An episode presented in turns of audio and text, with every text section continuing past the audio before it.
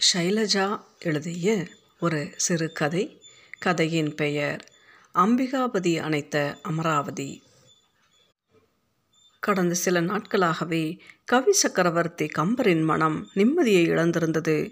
காரணம் அரசனின் பார்வை தன் மகன் மீது விழுந்து அது அனலாய் தெரிப்பதை உணர்ந்ததினால்தான். அம்பிகாபதிக்கு என்ன குறை? அழகன் அறிவாளி அதனால்தான் சோழ சக்கரவர்த்தியின் மகள் அமராவதி கவி சக்கரவர்த்தியின் மகன் அம்பிகாபதியை காதலிக்கிறாள். இதில் என்ன தவறு? அரச குமாரிகளெல்லாம் கவிஞர்களை காதலிப்பது ஒன்றும் நடைமுறையில் இல்லாத வழக்கம் அல்லவே என் மகன் இளைஞன் இளம் கன்று பயமறியாதது போல அம்பிகாபதியும் அரசகுமாரியிடம் மனம் மயங்கி காதலிக்க ஆரம்பித்து விட்டான். இது அரசனுக்கு பிடிக்கவில்லை போலும். கம்பர் ஏதேதோ சிந்தித்தபடி தனது மாளிகையின் உப்பரிகையில் குறுக்கும் நெடுக்குமாய் நடக்கத் தொடங்கினார். உள்ளூர மனம் தவிக்கவும் செய்தார். ராமக்காதையை காப்பியமாக செய்து கொடுத்த மன்னனும் அவனது குடிமக்களும் அம்பிகாபதியின் செயலினால் என்னை வெறுத்துவிட நேரிடுமோ என மனம் நினைக்க ஆரம்பித்தது. அரசன் மிகவும் நல்லவன் பரந்த உள்ளம் கொண்டவன் அதனாலேயே கவிகளில் அரசராக என்னை மதித்து தனக்கு இணையாக சம அந்தஸ்தை கொடுத்து என்னையும் பெரிய மாளிகையில் வசிக்க வைத்திருக்கிறான். ஆனால் மகளின் காதலில் மட்டும் அரசனுக்கு அந்தஸ்து குறுக்கிடுகிறது போலும் தன் மகள் ஒரு புலவரின் மகனை காதலிப்பதா என சீற்றம் கொண்டு விட்டான். கம்பர் வியப்பில் வாய்விட்டே அரற்றினார். கம்பருக்கு அரசனின் செய்கை புதிராக இருந்தது. அப்போது அரசர் கம்பரை அவரது மாளிகைக்கே நேரில் பார்த்து பேச வந்துவிட்டார் கம்பர் சோழ சக்கரவர்த்தியை மணமகிழ்வுடன் வரவேற்றார். வாருங்கள் சோழவேந்தே. சோழனின் விழிகள் மாளிகையில் சுற்றுமுற்றும் அலைந்துவிட்டு கவிஞர் மட்டும் தனிமையில் இனிமை காண்கிறீரோ? தனிமை புலவனுக்குத்தான் தேவை போலும் இளைஞர்களெல்லாம் துணையின்றி தனியாக இருப்பதே இல்லை. அப்படித்தானே? என்று கேட்டார் இடக்காக. அரசே தனிமையும் ஒரு துணைதானே. வயதான காலத்தில் சிந்திக்க துணையாயிருப்பது தனிமை. நாமும் இளைஞர்களாயிருந்து தான் இப்பொழுது முதியவர்களாய் மாறியிருக்கிறோம். அந்தந்த காலகட்டத்தில் ஒன்று இன்னொன்றிற்கு துணையாகிறது என்றார் சமாதான குரலில். ஆடு தன் துணையாக யானையை தேடி போகுமா என்ன? எட்டா தொலைவில் உள்ளதின் மீது பேராசை கொள்வது மனித மனம் மட்டுமே என்பது விசித்திரமாக இல்லையா கவிச்சக்கரவர்த்தி? சுற்றி வளைத்து அரசர் பேசுவதை கேட்டுவிட்டு நேரடியாகவே கேட்கலாமே என் மகன் உங்கள் மகளை விரும்புவதைத்தானே அப்படி சொல்கிறீர்கள்? அரசே உயர்வு தாழ்வுகள் உண்மை காதலை பாதிப்பதில்லை. இதை காலம் சொல்லும் அரசே. உண்மை காதலா? உடற்காதலா உமது மகனுக்கு காதலை விட காமம் அதிகம். அவன் காமுகன். அரசே என் மகன் மீது நான் உயிரையே வைத்திருக்கிறேன். தயவு செய்து அவனை பற்றி அவதூறாய் கூறாதீர்கள். உங்கள் மகன் காமுகன் தான். அதை நிரூபிக்கத்தான் இப்போது நானே உங்களை தேடி வந்தேன். உடனே வாருங்கள் என்னோடு. காமமா அல்லது காதலா? எது என்பதை நானே உங்களுக்கு கண்கூடாக காட்டுகிறேன். அரசன் கம்பரை அரண்மனை சோலைக்கு அழைத்து சென்றான். மறைவிடத்தில் இருவரும் நின்று கொண்டனர். தொலைவில் ஒரு மரத்தடியில் அம்பிகாபதியும் அமராவதியும் சிரிக்க சிரிக்க பேசிக் கொண்டிருந்ததை அரசன் கை நீட்டி காண்பித்து ராமகாவியத்தில் ஒரு ராவணன் என்னும் காமுகனால் விளைந்த கொடுமையை தாங்கள் சித்தரித்திருக்கிறீர்கள். தங்கள் மகன் அவனைப் போலவே நடந்து கொள்வதை அங்கே பாருங்கள் என்றான். கம்பர் ஆற்றாமையுடன் மன்னரை இதில் எது காமம் என்கிறீர்கள்? என கேட்டார். உங்கள் மகன் என் மகளை கொஞ்சு குழாவிக் கொண்டிருப்பதை கண்டுமா இப்படி கேட்கிறீர்கள் கம்பரே. உங்கள் மகளும் என் மகனை கொஞ்சி குழாவிக் கொண்டு தானே இருக்கிறாள்? கம்பர் மகனின் பேச்சில் காமம் நிரம்பி விடுகிறதே அரசே என் மகனின் பேச்சு காமம் உங்கள் மகள் பேச்சு காதல். இதென்ன முரணான சிந்தனை? விந்தையாக இருக்கிறது வேந்தே. விந்தை ஏதுமில்லை. அதோ பாருங்கள் அவன் மேலும் பேசுவதை. அதை முழுவதும் கேட்டு உங்கள் முடிவை கூறுங்கள்.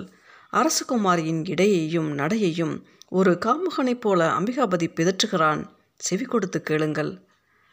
அரசன் கூறும்போது இட்ட அடி நோக எடுத்த அடி கொப்பளிக்க வட்டில் சுமந்து மருங்கசைய என்று அம்பிகாபதி பாட ஆரம்பிக்கவும் அப்போது சோலைக்கு வெளியே தெருவில் ஒரு குரல் கேட்டது. கொட்டிக்கிழங்கோ கொட்டிக்கிழங்கு. கம்பர் திரும்பி பார்த்தார். கொட்டிக்கிழங்கு விற்கும் பெண்மணி நடந்து போய் கொண்டிருந்தால் கம்பர் சட்டென கொட்டிக்கிழங்கோ கிழங்கென்று கூறுவாள். நாவில் வளங்கோசை வையம் பெறும் எனது அமைப் என பாடி முடித்தார். அரசன் திகைத்து நிற்கையிலேயே என் மகன் அந்த கொட்டிக்கிழங்கு விற்று சென்ற பெண்ணை நோக்கி பாடினான். என நினைத்து கொள்ளுங்கள் அரசே என்றார்.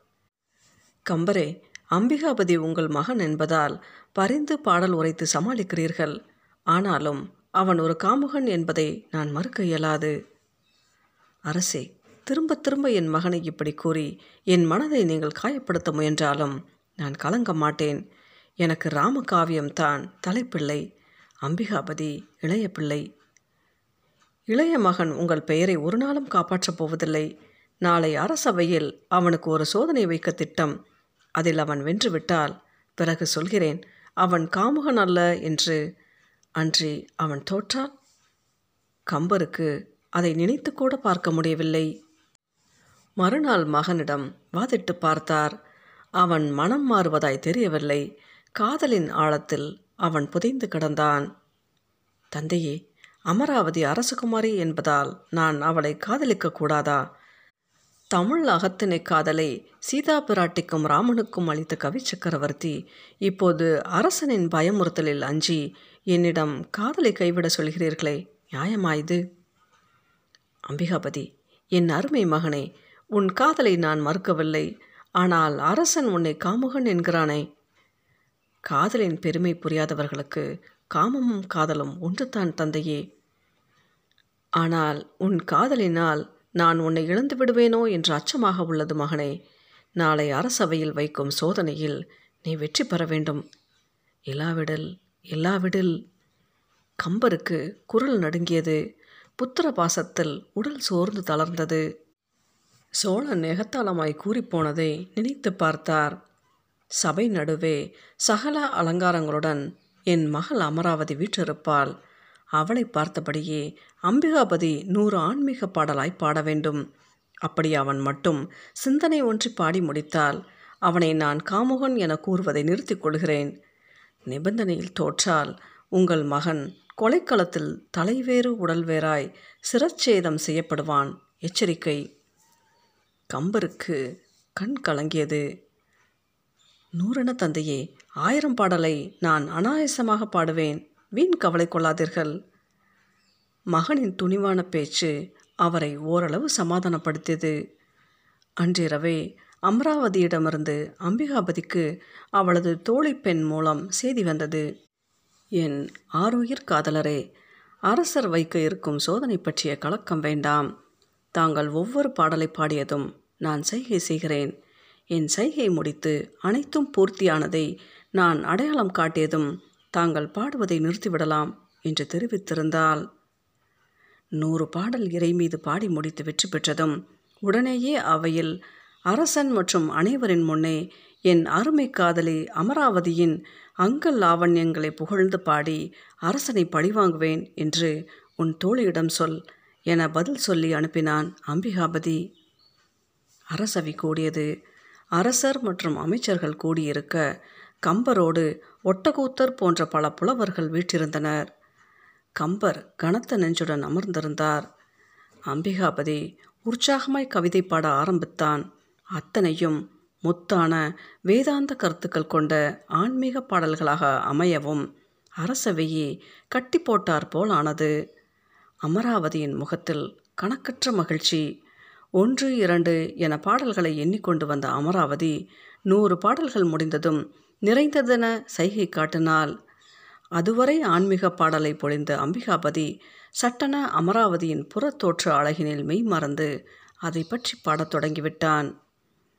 நிறுத்து என ஒட்டக்கூத்தர் சீறி எழுந்தார். கம்பர் திகைப்பும் அதிர்ச்சியுமாய் ஏறிட்டார். ஒட்டக்கூத்தர் அம்பிகாபதியை நோக்கி முதல் பாடல் மரபுபடி காப்பு செயலாகிறது. ஆகவே நீ நூறு பாடல் பாடி முடிக்கவில்லை. தொன்னூற்றி ஒன்பது பாடல்களை பாடி முடித்து பிறகு சிற்றின்ப பாடலுக்கு விரைந்து விட்டாய். நிபந்தனையில் நீ தோற்றாய் என்று கூச்சலிட்டார். இது கேட்டு நெடுமரமாய் கீழே சாய்ந்தார் கம்பர். விழித்தபோது அம்பிகாபதியின் குருதி கொலைக்களத்தை நனைத்திருந்த செய்தி அவருக்கு கிடைத்தது.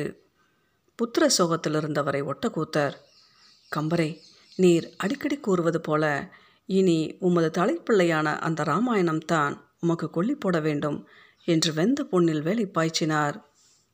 கம்பர் பதட்டப்படவில்லை. கூத்தரே நான் கல் நெஞ்சன். இல்லாவிட்டால் ராமக்கதையில் தன் மகன் காட்டிற்கு போகும் விஷயம் கேட்டதும் உயிரை விட்ட தசரதன் உயர்ந்தவன். ஆனால் மகன் காதலுக்காக தன் உயிரை பலி கொடுத்த செய்தி கேட்டும் பாவி நான் உயிரோடு இருக்கிறேனே. என்று விரக்தியாய் கூறியவர். சோகமாய் பாடினார். பரப்போத ஞாலம் ஒரு தம்பி ஆள பனிமதியம் துறப்போன். ஒரு தம்பி பின்தொடர தானும் துணைவியுடன் வரப்போன மைந்தருக்கு தாதி பெறாது. உயிர் மாய்ந்தனன் நெஞ்சு உறப்போ எனக்கு இங்கு இனி யாரோம்மை உரைப்பதற்கே? அமர காதல்கள் அழிவதில்லை. ஷைலஜா எழுதிய இந்த சிறுகதையின் பெயர் அம்பிகாபதி அணைத்த அமராவதி